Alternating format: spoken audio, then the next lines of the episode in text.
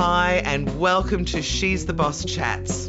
I'm your host, Jules Brooke, and in the show, I interview amazing women and female founders about what it is that they're doing and why they're doing it. It's all about us lifting up the women around us.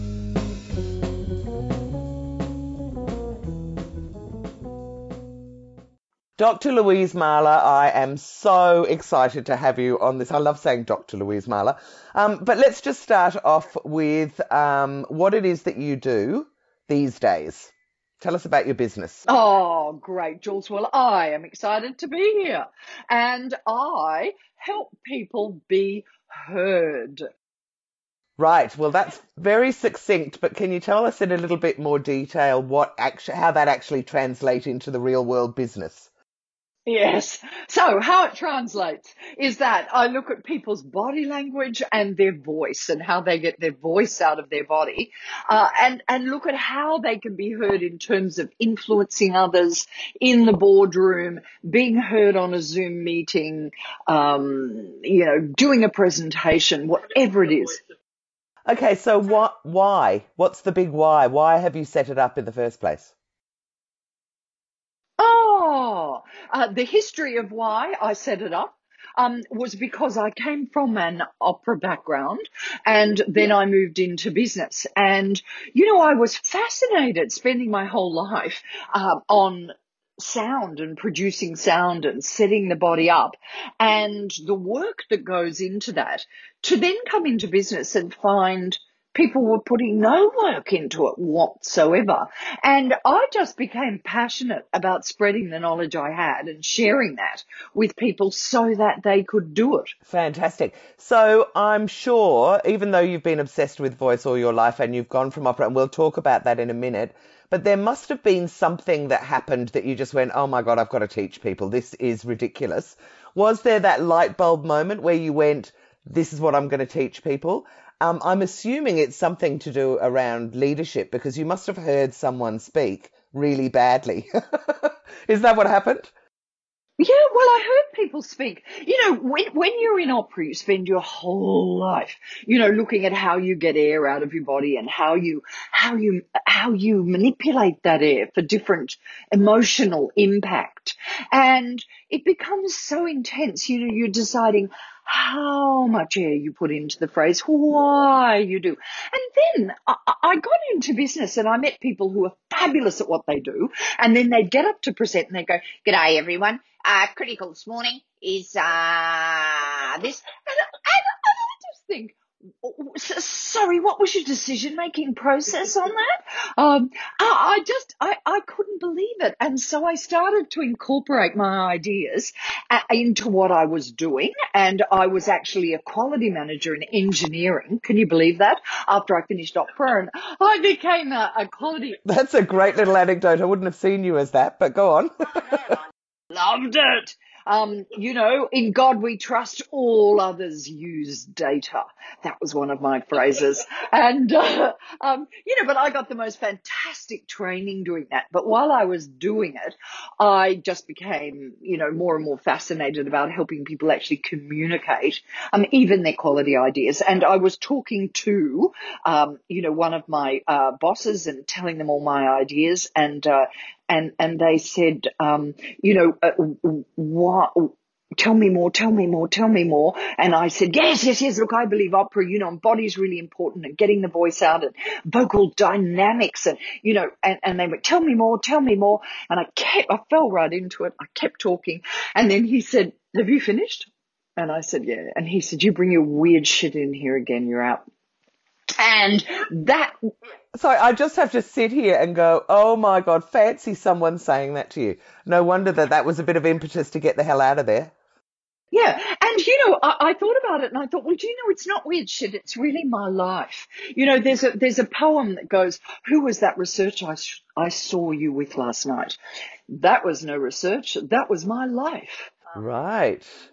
Yeah, well, I mean, I mean, and I bet the guy who actually said that to you probably didn't have a very particularly strong voice himself. I just find that really amazing. Oh no, I think you'll find he was hugely successful. I know it's the best way to say up yours.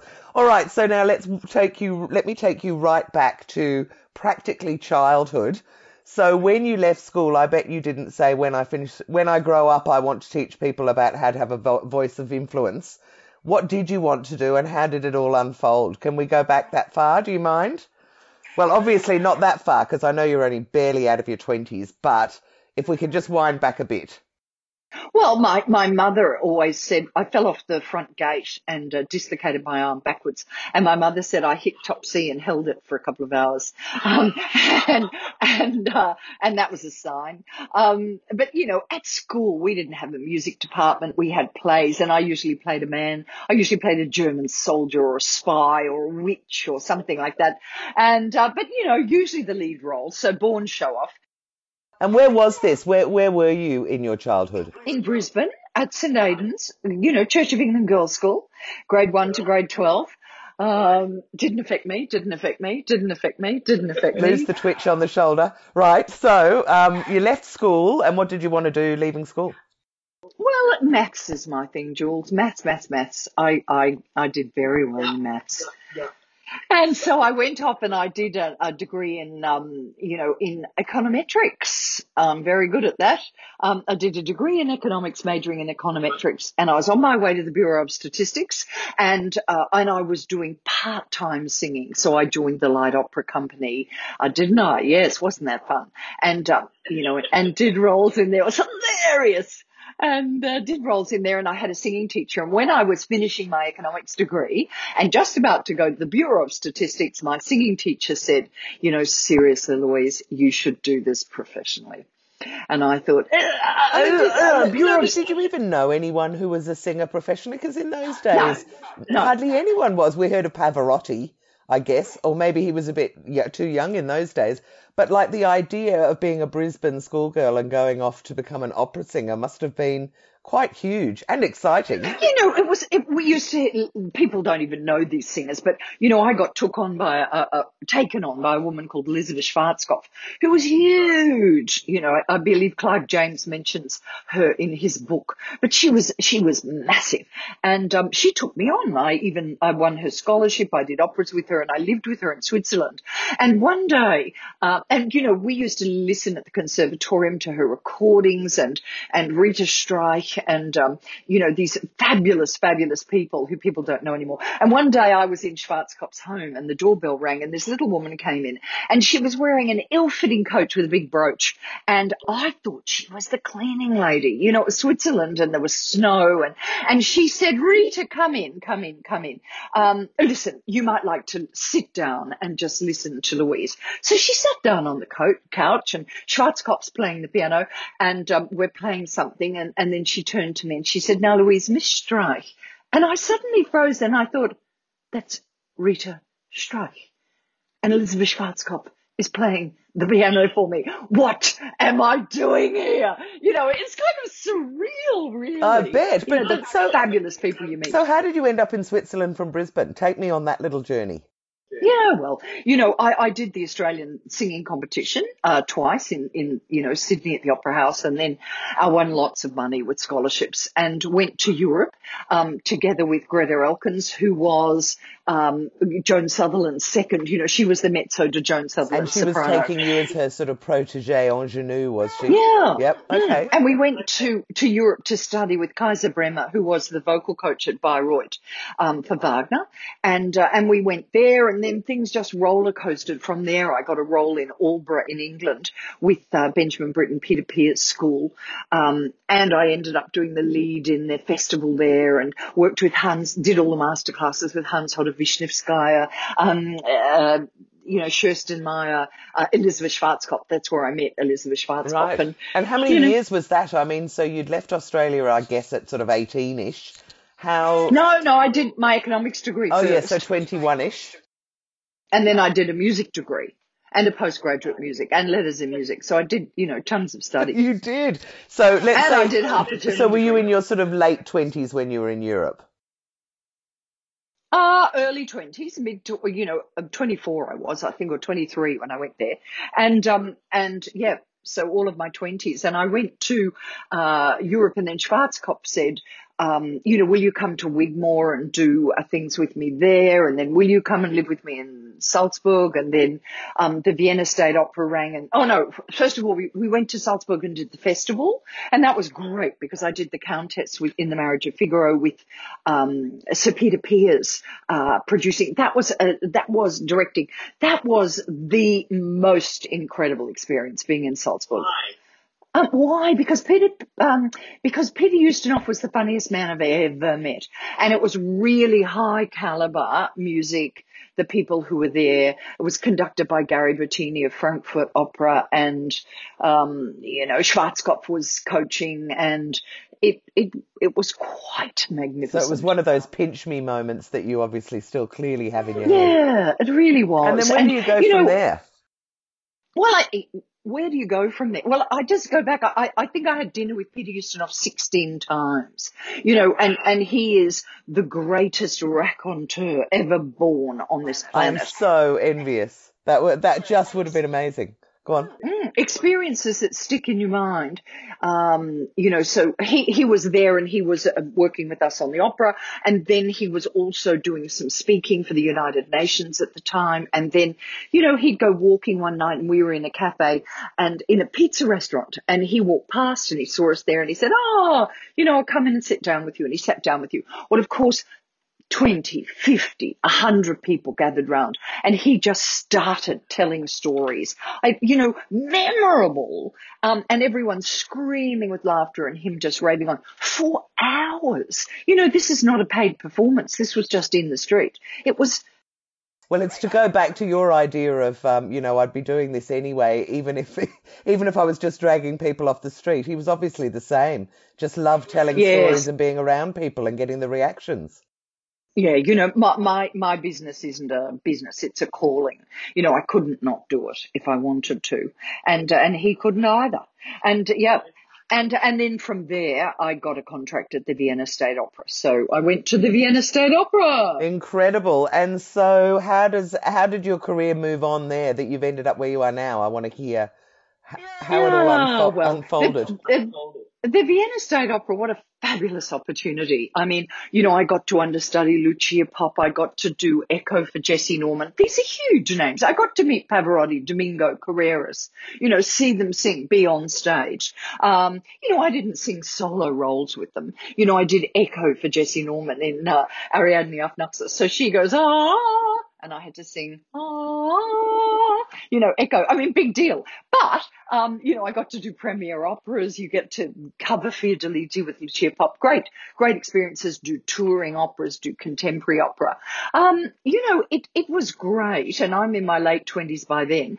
And, uh, you know, ha- ha- sorry, how much money are you earning? I was starving to death. You know, you do not earn enough money to pay the bills. I didn't have family in Vienna. It was minus 30 degrees and I got bronchitis and just coughed and coughed and coughed like, you know, Bohem, like Mimi and Bohem. But of course, would that you would have been very worried, presumably, that that was hurting your voice as well. It was hurting my voice. I lost my voice regularly. Um, you know, it was getting swollen. I was with the, you know, laryngologist constantly steaming 20 times a day. Um, you know, it was hell. It was absolute hell. But it wasn't just hell because of the environment, because I was alone, but because of the other people at the opera. You know, um, they take in 12 singers every year and the, it's not an ensemble house. It's, it's a house where every production has the famous singers brought in. Um, but then these, these bass young singers fill in with, as I said, the small parts, understudies, whatever. And, um, and, you know, all of those others were from countries that suffered from serious war. And, and in those days, you know, there was an Iron Curtain. And if they went home, they went down the mine. And it was hugely competitive. You know, they were from Czechoslovakia, Ukraine, Serbia, um, Russia. Um, and it was kill or be killed. And somebody was killed. Somebody was murdered when I was there, um, within the uh, One ensemble. of the singers. Yeah, one of the dancers actually. Oh my god! Oh, I mean, it, it really does put some perspective, doesn't it? When you think of our nice, cushy, uh, you know, idealistic lives that we live in Australia, that there aren't, everyone doesn't have the same thing. And the thought of if I lose this position, I'm going to go home and I, and my family will be in shame and I may be set up into the mines or whatever Correct. is a whole different Correct. ball game, isn't it? So, so was there something that made you decide to get out? Was there any particular one-off incident? Yep, there was. I was doing a contemporary opera called Jakob Lenz. And Jakob Lenz is contemporary and my role in it, I've always had a top F. You know, I can still do it. And so I get used a lot to do, you know, ba, or or you know that sort of music. And um, in in Jakob Lenz, half of the opera I was singing a semitone away from someone else who was wearing a semitone. I was half nude most of the time. I was wearing a bald wig. You know, it was it was really difficult, the costuming, the music. And then there's a moment frozen in my um, life where I was standing on this bit of scenery and Jakob Lenz was standing at the bottom and I was playing Goethe's wife. He, Jakob Lenz was a schizophrenic who was in love with Goethe's wife. And, um, and, and the, uh, you know, producer turned to me and said, uh, okay, okay, now I want you to come down off the rocks and rape him. And, and, and I remember looking at the floor thinking, I don't want to do this anymore. You know, I, I don't want to play. Sorry. I don't want to do it. I'm over. I'm over. I'm out. You know, this is not what I signed up for. Um, yeah, this is not fun. uh, no, it doesn't sound like fun at all. But what do you do? You're stuck with no money in Europe, um, deciding you don't want to be where you are. How did you get home? Well, you know what? It's you know, uh, first of all, I married my boyfriend and got pregnant. That's what a girl does. And um and uh, and uh, you know, it, it's not just that. It's how do you cope with the change of moving from a career into which you have invested in everything with no money behind you. Um, all your dreams are shattered. Your confidence is shattered. And then, you know, my husband, when I was seven months pregnant, said, look, I'm sorry. This doesn't work for me at all. You know, he married an opera star and suddenly I wasn't. And he said, I'm out. And, and he left. Yeah, so you know, don't don't try this at home, no, girls and No, boys. this doesn't sound um, fun at all. So, did you manage to get yourself home with the baby? Yeah, so I eventually got myself home with the baby. Yes, that's right. And then what do you do? Because you're here, and as you say, crushed probably because of of what's happened with your operatic career. So, how did you turn that into? I'm going to go into business. Well, funnily enough, I got into, um, I, I think I made a bit of a mistake. You know, those things were sliding doors. I had the opportunity at London Business School to do a special master's in arts and business, and I just didn't have the money to do it. You know, I had to come home. And I came home, but, you know, still sort of followed that path of passion, not really arts and business, but more, more bringing performance skills into business. And I, I didn't mean to. You know, I got a job at BHP telling them that I had an economics degree. You know, that was what interested them. Um, and uh, I didn't even tell them I sang. Uh, I, you know, I completely hid it because I thought it would undermine such a huge part of your life. So you ended up at, at where? Sorry, where did you say? BHP. BHP, yeah. Mm, engineering right. division. And that's how I became head of quality. I'd been there two weeks at BHP Engineering and the general manager came down and said, um, do you want a coffee? And I said, yeah, yeah. So we went for a coffee and he said, what do you know about quality? And I said, nothing. And he said, uh, doesn't matter. Do you want to be quality manager? And I went, yeah, okay.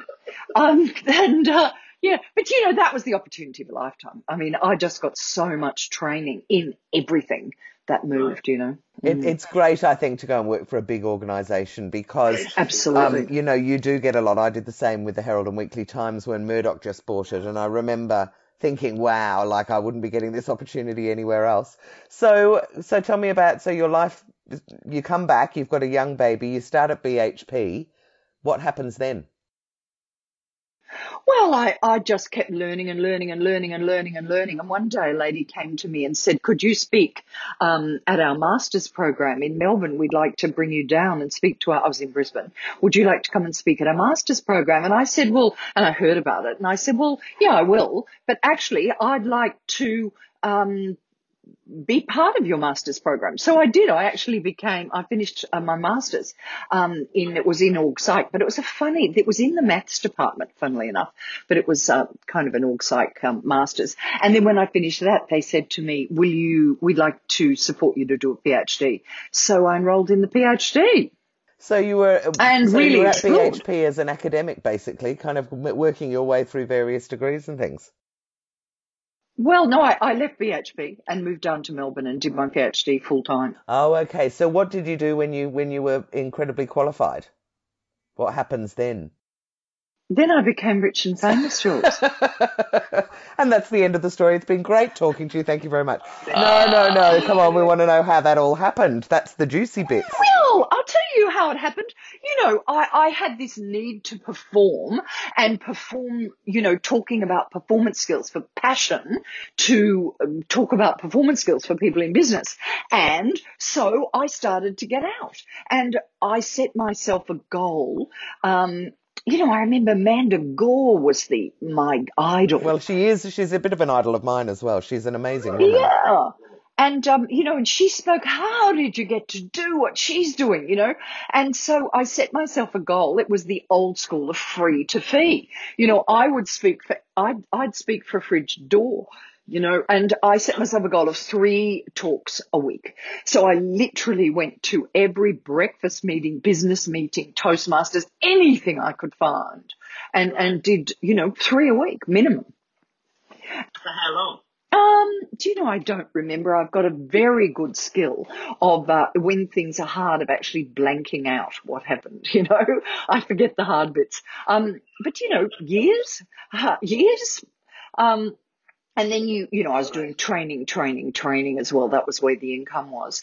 And training in anything, training in assertion skills, communication, presentation skills, customer service, difficult situations, anything I could find. And, um, and speaking. And then eventually, you know, an agent, uh, heard me and said, Oh, I'd like to, we'd like to take you into our business. Right. And so you got yourself an agent. You'd been doing a whole lot of talks for free. Uh, presumably the agent's going to take a cut. Well, slowly you start doing them for 500, then 1,000, then 2,000, then 4,000, then 6,000. And it goes up from there. And how long have you been doing that for now? Well, successfully, Jules. Um, 10 years. That's amazing. And then, and so when did you start the taking it into leadership and executive presence? When did that happen from just doing, being a keynote speaker? And I know you speak at incredible events now. In fact, the first time I ever met you, you blew my tiny mind. So let's blow everyone else's. Tell everyone what's the most you've earned and how many people you had to speak to and for how long. Well, you know, usually uh, keynotes are 45 minutes to an hour. And, um, and, you know, if you go to America, which I've done many times, then, you know, fees there are fantastic. They're, you know, 25, I mean, the big people get paid a fortune, but, you know, for, for good speakers, 25,000 US for the, for the session. Mm. Amazing. And, you know, they have big audiences of 12, 15,000. Yeah, incredible. So after you've um, done done all this speaking, how did you? I don't want to say fall because I'm sure there was a, there was actually some strategy behind it. But how did you end up teaching other people? Because now I think you actually teach lots of leaders of organisations how to have presence, how to speak clearly and communicate clearly, don't you? Yeah, look, the work that I do is relevant for everybody. Uh, what I find though is that when people aren't ready for transformation, that they don't take the feedback. So you can say to somebody, what are you doing with your right hand? And a leader will go, oh, I didn't realize I was doing something. What was I doing? And I'll go, da da da. And I go, great. What should I be doing? And I'll go, da da da. And they go, okay, I'll do that now. Um, you know, that's what I love. Um, I don't like it when someone says, how dare you give me that feedback? Um, I didn't even know I was doing it. Maybe I wasn't doing it. Maybe that's not what I was doing. Maybe there, yeah, maybe there are 52 reasons why I was doing it. You've misread it. And, you know, um, and, and then they start fighting me. I'm like, well, you're not ready, you know. Mm. Okay, so these days, what's your business actually called? Do you just do it under your name, or do you have a? I do, yeah. Louise Mahler. Mm. All right. So, okay. So, what an incredible story that is, and I have to say. So, the next question I ask everyone, I don't know whether there have been, but because we're a show all about women in business, it's worth asking. Are there any women that have helped you along the way at key points? And if so, how did they help you and who were they? Oh, all the way, at every step. Um, uh, you know, people who supported me. You know, I talked about Greta Elkins taking me to Europe and singing teachers, and uh, and then um, you know, in Europe there were people who looked after me in Germany, um, who took me on and helped me. Oh, massively. I'm loving that, that there's a lot of women helping you because there's so many industries yeah, yeah. where women I mean, I don't want to say that they always do, but you hear these horrific stories of women undercutting other women, and yet you're saying that there were loads of women that helped you, which is Jules. I, have got a story I never tell. Oh, tell me, tell me.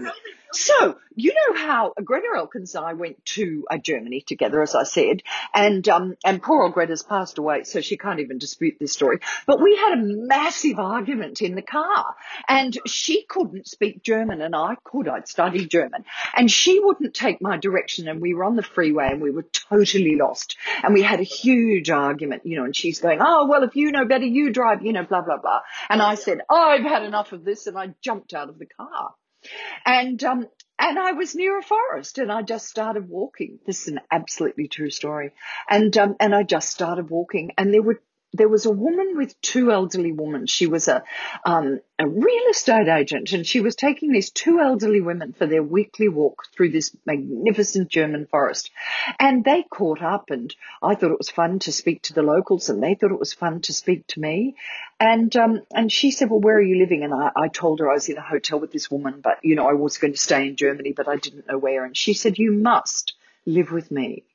And I literally went home with her and uh, and lived with her for yeah months and months and months. And she supported me. She was a very wealthy woman, and um, and she had this beautiful marble apartment with everything in it. And yeah, she gave me a car to drive, uh, took me for dinner with her partner, and and um, looked after me. That's amazing. Are you still in touch with her?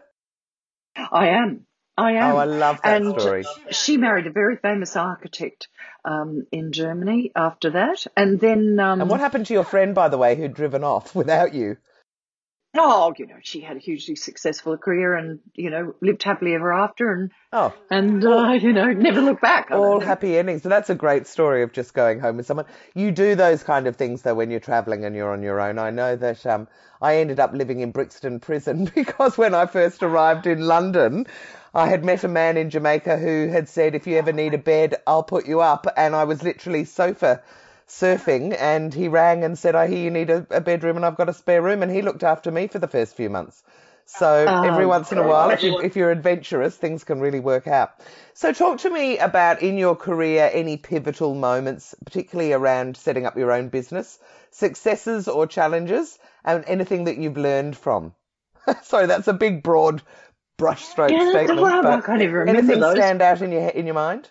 Um, um, what about juggling work and life? So, what sort of hours do you work when you are as passionate as you are?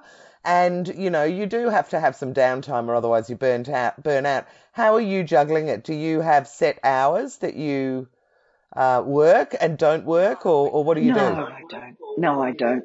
I have uh, no discipline at all. I work whenever I want to work. I work all night. I don't work all night. I work on the weekend. I don't work on the weekend. You know, I work when the work needs to be done. And uh, I'm not averse to hard work. And you know, I'm I'm I'm I am my business. You know, my business isn't separate. Um, and that's what I do. I have a property and I have horses and dogs and donkeys now and a massive garden. I've got 40 acres and you know, I, I look after all of that. Um, I organise all of that, you know, myself. Yep, so, so there's definitely some time that isn't being spent on teaching people about having a voice of influence.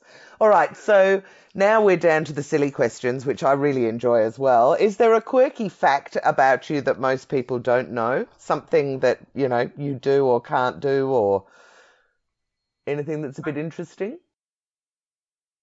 I can put my feet what? behind my head. Yeah, no, I've got the double jointed hips. I can put my feet behind my head. I've always been able to do it. Look, look. Oh my oh, God, oh, she's just done it for anyone listening. You are amazing. All right, and now last couple of. I've cracked glass twice. How's that? I've broken glass twice with Oh my voice. goodness, how do you even do that? What happened? Well, it's it's vibration. It's clean vibration, and it's not even very high notes that did it. It was just sort of semi high notes, but that you know, and it just um the vibration. I always crystal. use. Have you ever seen that fabulous movie from I don't even know when it was from called Thoroughly Modern Millie with Julie Andrews and and Channing Tatum and I, I think it's Chan- actually I probably got that name wrong. I feel like um but it's there was an older woman and in it she sings and smashes the um, champagne glass and everything else around the all all the glass around the room. Were you doing it on purpose? Was it a test? No accident. what happened? Oh well, uh, once I was in the dining room at home, and there was just pr- the piano was in the dining room, and um, there was this huge, there was crystal on the bench, and bang, huge crack, and it just split down the middle. And exactly the same thing. I was in England, and I was with um, my then sister-in-law's house, and she had a sideboard, and it had crystal on it, and I was practicing at the piano, and bang. Huge explosion, and then the crystal you could just pull it apart. It That's split into amazing. Who would have thought that that was real? Um, okay, do, I don't know whether you use your phone for business at all, but I always ask this because I'm a little bit obsessed with mine. Do you have a couple of apps on your phone that you find really useful? Um, no, I don't really. You know, I play chess. I play chess and I play 3D chess. You know, I'm obsessed with that. Any moment, boom, I'm out. 3D chess. I'm on it. Okay, well, look, Louise, thank you so much for a great interview. You're such an interesting woman. I love chatting with you, and what you do is absolutely at the top of your game. So I really appreciate you spending the time with me today to uh, tell us a little bit about your journey. So if, if anyone wants to get hold of you, what's the best way of doing that just before we finish? I'm terribly easy to find because I've, my website is Louise Mahler. M-A-H-L-E-R. Louise Mahler. Uh, just one last question I have to. I'm the only Dr. Louise Mahler in the world. Oh, okay. And are you any relation to the Mahler, the famous Mahler that's the um, composer? Probably could be. No idea. All right, thank, you so you. much. I hope you've enjoyed this She's the Boss chat episode. It was great to have you here. If you want to stay in touch, you might also like some of the other things that we've got going on with She's the Boss. Firstly, I've got the She's the Boss show, which is on Ticker TV. Now, you can watch that either on tickertv.com.au or you can download the Ticker app from any of the app stores. So Apple and Android, and they've got an app that is for your phone, for your iPad or tablet, and for the smart TV. Or you could join us for our free Zoom lunches for female founders that we hold online. The best way to do any of these things really is go to she'stheboss.com.au and on there you can register for the lunches and I've also got links to the website. So either way, I hope you've enjoyed it. I'm really enjoying digging down and getting down to the nitty gritty with these women and I hope you'll join me for the next episode.